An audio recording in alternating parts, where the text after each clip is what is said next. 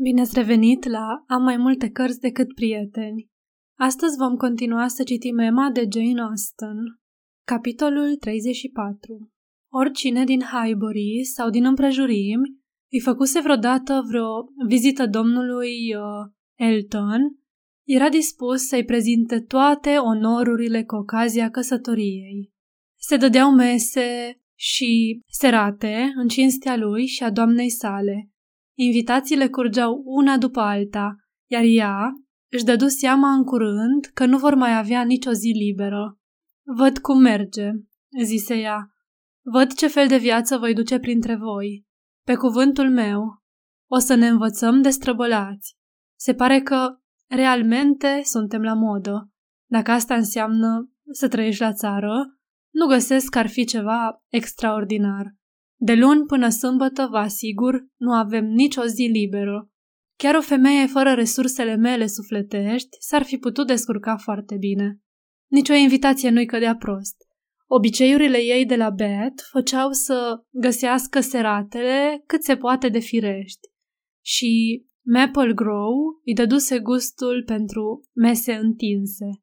Fu puțin șocată de lipsa a două saloane, de calitatea proastă a torturilor și de faptul că nu exista gheață pentru partidele de cărți din Highbury.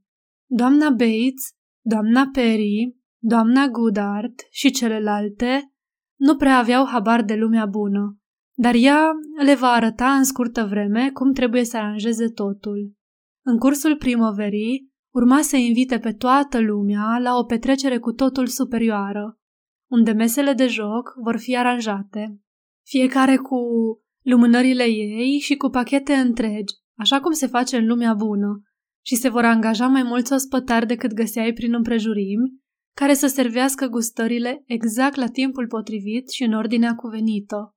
Emma, între timp, nu se lăsă mai prejos și dădu la Hartfield o masă pentru familia Elton. Nu trebuiau să se arate mai puțin atenți decât ceilalți. S-ar fi putut bănui cine știe ce, că ea ar fi capabilă de resentimente și meschinărie. Trebuia să dea o masă. După ce Emma îi vorbi despre asta timp de zece minute, domnul Woodhouse nu mai avea nimic împotrivă și puse numai o condiție, pe care o punea de, de obicei, să nu stea el în capul mesei. Și tot ca de obicei se punea problema de a hotărâ cine să facă asta în locul său. Alegerea celorlalți invitați nu cerea prea multă chipzuință. În afară de familia Elton, trebuia să invite și familia Weston și pe domnul Knightley. Până aici era bine, dar o invitație pentru Harriet era inevitabilă. Nu putu însă să o transmită cu deplină satisfacție și, din mai multe motive, Emei îi făcu plăcere chiar că Harriet îndrăzni să o refuze. Prefera să nu fie în același loc cu el dacă nu era neapărat necesar. Nu ajunsese încă la starea de a-l vedea pe el și pe fericita și încântătoarea lui soție împreună, fără un resentiment de jenă. Dacă domnișoara Woodhouse nu se supără, preferă să stea acasă. Era exact ce și-ar fi dorit Emma. Dacă ar fi crezut că e posibil să-și dorească ceva. Era încântată de tăria prietenei ei, pentru că Harriet avea nevoie de tărie ca să renunțe la o invitație și să stea acasă. Acum putea să invite persoana care de fapt o dorea, și anume pe Jane Fairfax. De la ultima ei convorbire cu doamna Weston și domnul Knightley, se gândea mai mult la Jane decât înainte. Îi rămăseseră în minte cuvintele domnului Knightley, care spusese că Jane Fairfax se bucură din partea doamnei Elton de o atenție pe care nu i-o acordă nimeni altcineva. E foarte adevărat, zise ea, cel puțin în ce mă privește pe mine. Ceea ce, de fapt, voia să spună el. Și e foarte rușinos. Avem aceeași vârstă și ne cunoaștem de atâta vreme, ar fi trebuit să fiu mai prietenoasă cu ea. Acum nu se mai placă de mine. Am neglijat-o prea multă vreme. Dar, de acum, îi voi arăta mai multă atenție. Toate invitațiile avură succes. Toți erau liberi și toți fericiți. Pregătirile însă nu se opriră aici. se ivi o întâmplare cam nefericită. Cei doi băieți mai mari, ai familiei Knightley, urmau să facă o vizită de câteva săptămâni bunicului și mătușii lor și tatăl propusese să-i aducă tocmai acum și să stea și el o zi la Hartfield, chiar în ziua petrecerii. Îndatoriile slujbei sale nu-i permiteau amânarea, dar atât tatăl cât și fica fură destul de stânjeniți că se întâmpla așa. Domnul Woodhouse considera numărul de opt persoane la masă ca cel mai mare pe care nervii săi îl puteau suporta. Și iată că vor fi nouă. Și Emma își dădu seama că cel de-al nouălea va fi foarte prost dispus, că nu poate să vină pentru 48 de ore la Hartfield fără să nimerească într-o petrecere. Îl consolă pe tatăl ei mai bine decât se putea consola pe ea însăși, arătându-i că, deși vor fi nouă, el spunea atât de puține lucruri încât zgomotul nu va fi mărit prea mult. De fapt, îi se părea și ei foarte trist să-l vadă pe el, cu privirile lui grave și vorbele scoase cu cleștele din gură, în fața ei, în locul fratelui său.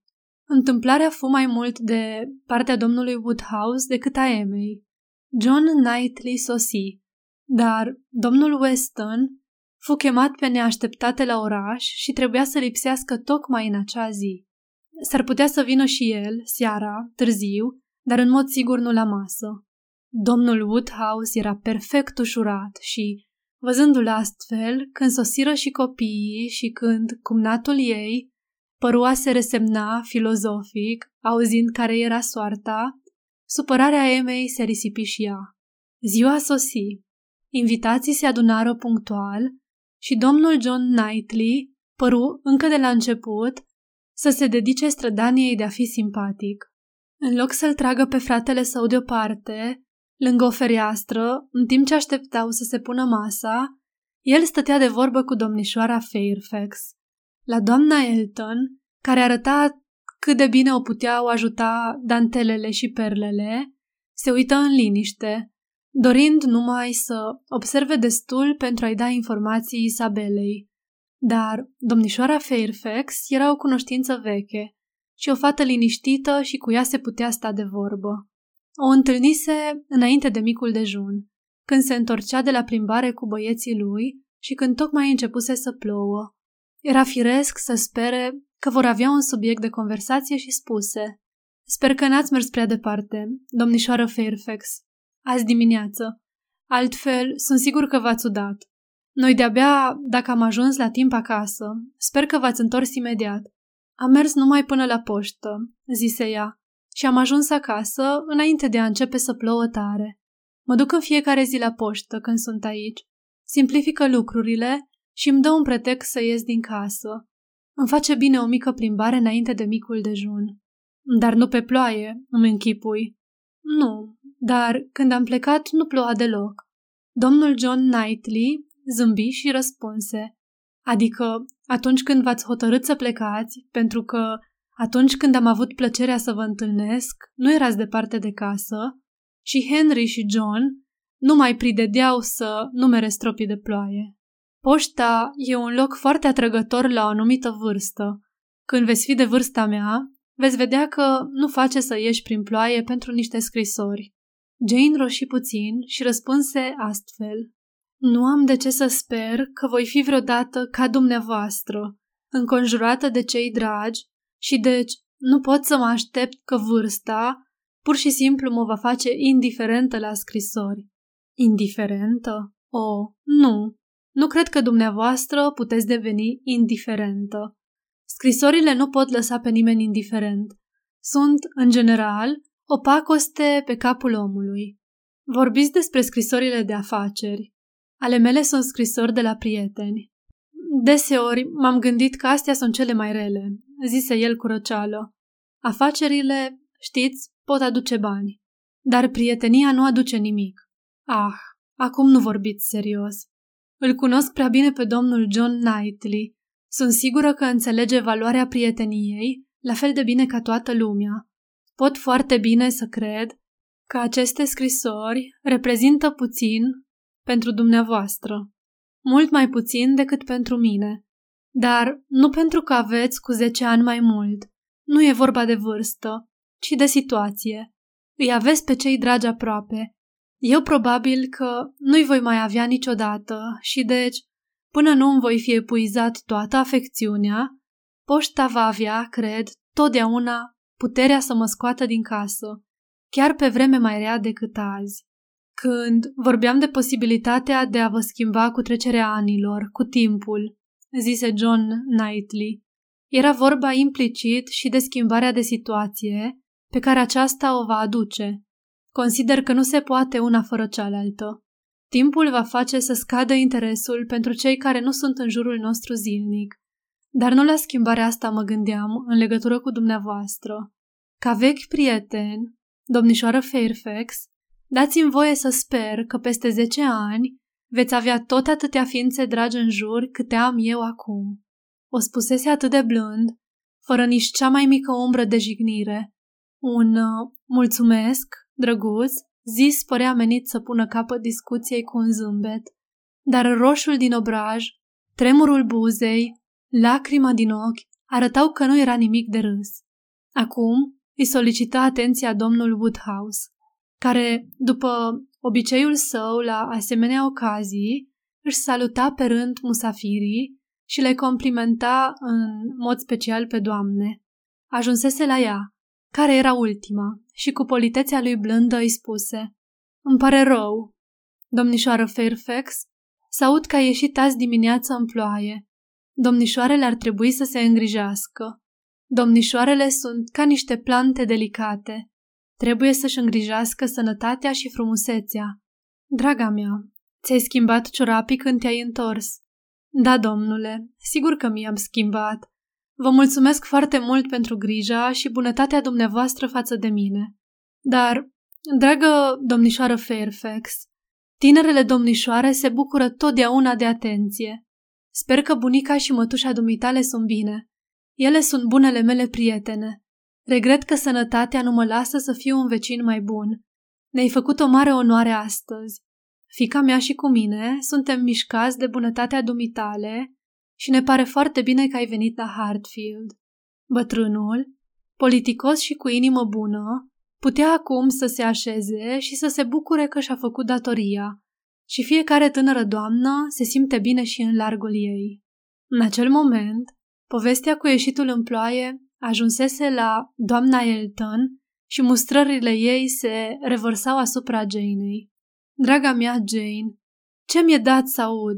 Să mergi la poștă prin ploaie? Nu trebuie să faci asta zău, nenorocita de tine. Ce te-a apucat să faci una ca asta? Înseamnă că n-am fost pe aproape să am grijă de tine. Jane, cu multă răbdare, o asigură că nu a răcit deloc. Ah, nu-mi spune mie asta. Ești o biată fată și nu știi să ai grijă de tine. La poștă, auzi, doamnă Weston, ați mai auzit așa ceva? Dumneavoastră și cu mine trebuie să ne exercităm autoritatea. Sfatul meu, zise doamna Weston, desigur, mă simt tentată să îi dau un sfat, este, domnișoară Fairfax, că nu trebuie să riște astfel. Cum ești predispusă la, la răceală, zău, ar trebui să ai foarte mare grijă, mai ales la vremea asta. Primăvara, cred eu, trebuie să avem cea mai mare grijă. Mai bine să aștepți o oră, două sau chiar jumătate de zi scrisorile decât să riști să începi să tușești din nou. Nu crezi că e mai bine așa? Da. Sunt sigură că ești destul de rezonabilă să înțelegi. Nu o să mai faci asta niciodată. Ah, nu, niciodată. Interveni foarte energic doamna Elton. Nu-i dăm voie să mai facă una ca asta. Și dând semnificativ din cap. Trebuie să aranjăm ceva, trebuie zău. Vorbesc eu cu domnul Elton. Omul care aduce scrisorile noastre în fiecare dimineață, unul din oamenii noștri, nu știu cum îl cheamă, va întreba și de ale tale și ți le va aduce. Asta va înlătura toate dificultățile și din partea noastră, dragă Jane, cred că nu-ți vine greu să accepti un asemenea serviciu. Sunteți foarte bună, zise Jane, dar nu pot să renunț la plimbarea de dimineață. Mi s-a spus să ies cât se poate de mult. Trebuie să fac o plimbare și poșta îmi oferă un pretext și, pe cuvânt, niciodată în afară de ieri, nu s-a întâmplat să fie vreme rea. Dragă Jane, nu mai spune nimic despre asta. Am hotărât, adică râzând cu afectare, atât cât pot să hotărăsc, fără acordul domnului și stăpânului meu. Știți, doamnă Weston, noi două trebuie să fim foarte atente cum ne exprimăm, dar îmi place să cred, dragă Jane, că mai am ceva influență. Dacă nu voi avea de întâmpinat dificultăți prea mari, pot să consider totul stabilit. Iertați-mă, spuse Jane serios. Nu pot, sub niciun motiv, să consimt la acest aranjament care să dea atâta ostenială, degeaba, servitorului dumneavoastră. Dacă nu mi-ar face plăcere asta, scrisorile ar fi aduse, ca de obicei, de servitoarea bunicii. Oh, draga mea, dar Pati are atâtea de făcut și ne face plăcere să folosim oamenii noștri. Jane nu părea a dori să se lase învinsă și în loc să răspundă, îi se adresă din nou domnului John Knightley. Poșta e o instituție minunată, zise ea. Câtă regularitate și promptitudine. Dacă te gândești la câte au de făcut și totul merge atât de bine, e formidabil, nu? Da, e un mecanism foarte bine pus la punct. Foarte rar se întâmplă să fie vreo greșeală sau întârziere, foarte rar câte o scrisoare dintre miile care circulă mereu prin regat se rătăcește și nici măcar una la un milion nu se pierde. Și când te gândești câte scrisuri, unele foarte urâte, trebuie descifrate, e o adevărată minune. Funcționarii devin experți prin obișnuință. Au probabil, de la început, iuțială de ochi și de mână, dar exercițiul o face să crească. Dacă mai doriți vreo explicație, continuă el zâmbind, sunt plătiți pentru asta. Asta e cheia competenței lor. Publicul plătește și trebuie să fie bine servit. Se mai discută câtva timp despre diversitatea scrisurilor de mână și se făcură observațiile obișnuite. Am auzit spunându-se, zise John Knightley, că adesea membrii aceleiași familii scriu la fel și unde e vorba de același învățător ar fi destul de firesc. Dar cred că asemănarea e valabilă numai pentru femei, pentru că băieții, când cresc, nu mai învață de la alții, ci încep să măzgălească așa cum se pricep. Isabela și Emma, cred, au un scris foarte asemănător. Eu nu le pot deosebi niciodată. Da, zise fratele lui șovăind. Seamănă destul de bine, știu ce vrei să spui, dar scrisul Emei are mai multă forță. Isabela și Emma amândouă scriu frumos, zise domnul Woodhouse, din totdeauna. Și biata doamnă Weston scrie frumos, cu un oftat care se sfârși într-un zâmbet către ea. N-am văzut niciun scris de bărbat, începu Emma, uitându-se tot spre doamna Weston. Dar se opri, văzând că dânsa e atentă la altcineva și pauza îi dădu timpul să reflecteze. Cum o să aduc vorba despre el? Sunt oare incapabilă să-i pronunț numele în fața tuturor? Va fi oare necesar să folosesc vorbe ocolite? Prietenul dumitale din Yorkshire, cel care îți scrie din Yorkshire, probabil așa ceva aș spune, dacă aș fi într-o stare foarte gravă. Dar nu, pot să-i pronunț numele fără să fiu deloc impresionată. În mod sigur, merg spre vindecare. Să-i dau drumul. Doamna Weston era liberă acum și Emma a început din nou. Domnul Frank Churchill are cel mai frumos scris masculin din câte am văzut eu. Nu-l admir, zise domnul Knightley. E prea mărunt, îi lipsește forța. E ca un scris de femeie. Niciuna din doamne nu fu de acord. Îl apărară împotriva acestei ponegriri înjositoare. Nu, sub niciun motiv nu-i lipsea forța. Nu era un scris mare, dar avea destulă forță. Nu cumva doamna Weston avea la ea o scrisoare să le arate? Nu, Primise de curând o scrisoare, dar răspunsese și o puse bine. Dacă am fi în camera cealaltă, zise Emma, dacă m-aș putea duce până la biroul meu, cred că aș putea să vă arăt o monstră. Am un bilețel de la el. Îți amintești, doamnă Weston? L-ai rugat într-o zi să-mi scrie în locul dumitale. El a zis că l-am rugat. Da, da, am bilețelul acela și aș putea să-i arăt domnului Knightley să-l conving.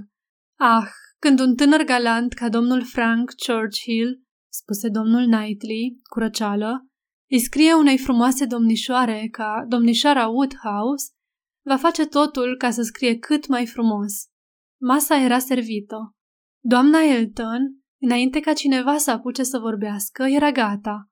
Și înainte ca domnul Woodhouse să ajungă la ea și să-i ceară îngăduința de a o conduce în sufragerie, zise Trebuie să intru prima?